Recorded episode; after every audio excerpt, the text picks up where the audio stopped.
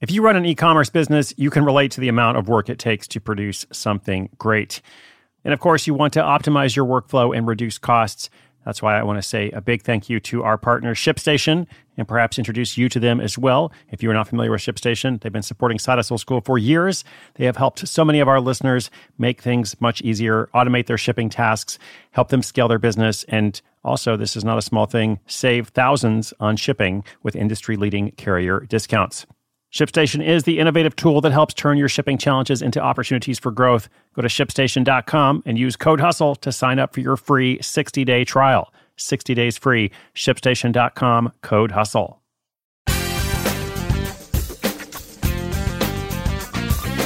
I would like to wish everyone a happy leap year. It is a happy leap year day. Is it leap year day or is it just leap year? It is only one day, but we are celebrating a leap year. Only comes along every four years. Whatever it is, this 24 hour period is unusual in our Western calendar, uh, so I encourage you to use it well. And if the leap year has already passed or the leap day, well, I guess just, you know, prepare for four years from now.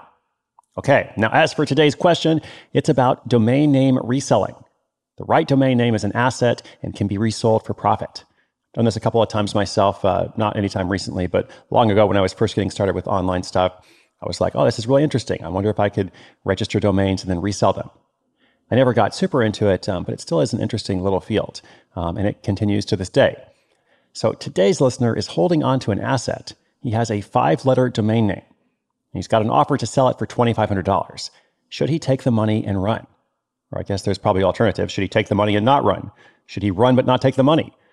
The bottom line is, what should he do? So stay tuned. We're going to dive into that.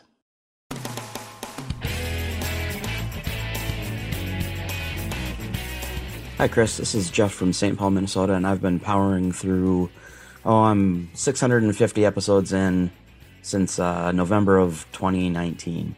Um, I have a question for you. I've owned a five letter .com domain for about 18 years now.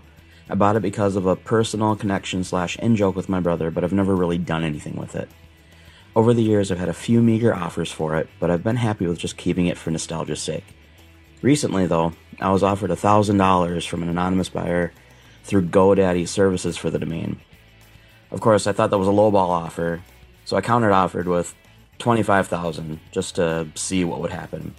Uh, today, I got a reply to my counter offering 2,500 with a note. Our buyer's best and final offer. Thanks for your time. Doing a cursory search for the site without the .com gives me a handful of options as to what they would possibly be using it for. It's actually the name or part of a name of a few foreign cities in Central and South America. If I were to use it to generate side income, I would focus on one of those towns. My question is Am I being too optimistic? Should I take the money and run and apply it somewhere else? Thanks, Chris. I hope to hear your opinion soon. Jeff, what's up? Thank you so much uh, for listening. 650 episodes in uh, in just a few short months. Uh, that's amazing. You deserve an award for most episodes in a brief period of time, at least the most that I've heard recently. From time to time, I hear from people that are like, I listened to 1,000 episodes in, you know, seven days. And I'm like, wow, what else do you do? Uh, but anyway, congratulations on that 18 year investment uh, in your domain name. That's pretty cool. Uh, and first, from a negotiation perspective, uh, good thinking regarding your interpretation of the lowball offer and making that counteroffer. Um, doing that almost always gives you more information about the anonymous buyer uh, because you can see how serious they are. Like if they disappear immediately, you know they're not serious. But if they come back, you know, with a different number, uh, then you know, like okay, they actually do value this, uh, and it, it was in fact a lowball offer that you first received. Um, that the confirmation of that is in what they came back with. But as to whether you should sell it, um, if you don't have a plan for this domain after 18 years, uh, then yes, I think you should move on. Um, however, rather than take that offer necessarily, uh, I would suggest you first talk to a domain name broker uh, who can give you some better advice than me uh, as to its valuation. Now, you already saw that one party was willing to pay 250% more than their original bid. So maybe that is their final offer, uh, maybe not, um, but also maybe somebody else would pay more. So the buyer is using a broker there. That's how they're able to be anonymous, uh, but sellers can do the same. And that party can be helpful uh, in making a sale, uh, connecting you with a buyer, and also in giving you a more accurate understanding, uh, as I said, of what it might be worth. So I would recommend you reach out to a few of them. You can just Google, you know, domain name broker. You'll see lots of options there. I don't have a personal recommendation, so just do some diligence uh, and just kind of see what their take is or their input. And if they don't seem overly enthusiastic or have a ton of interest, uh, then maybe that's confirmation that that that price range, you know, 1,000 to $2,500, maybe a little bit more, uh, is the right range. But however it shakes out, I would likely then try to sell it um, since you don't have a strategy for doing anything else with it. Either way, nice job on buying that domain almost two decades ago.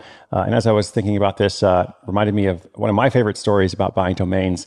Uh, it comes from the team behind simple.com. I have no association with them. I just happened to once be in this group conversation. I don't remember if it was one of the founders or one of the team members, but somebody asked him, you know, hey, how did you guys get simple.com? You know, and they assume the answer is like, well, we paid a lot of money for it. So the guy pauses and he says, you know what? It's a really funny thing. We were just talking about like what could be the best name.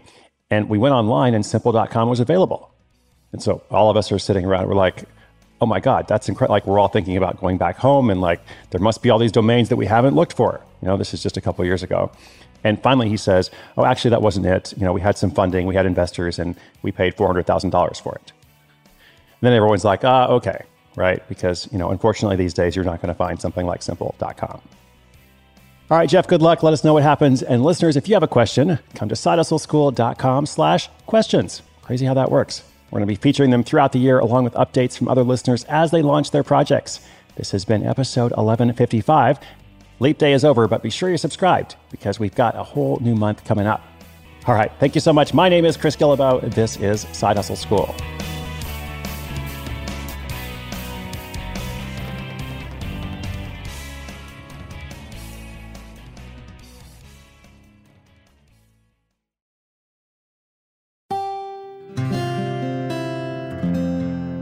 From the Onward Project.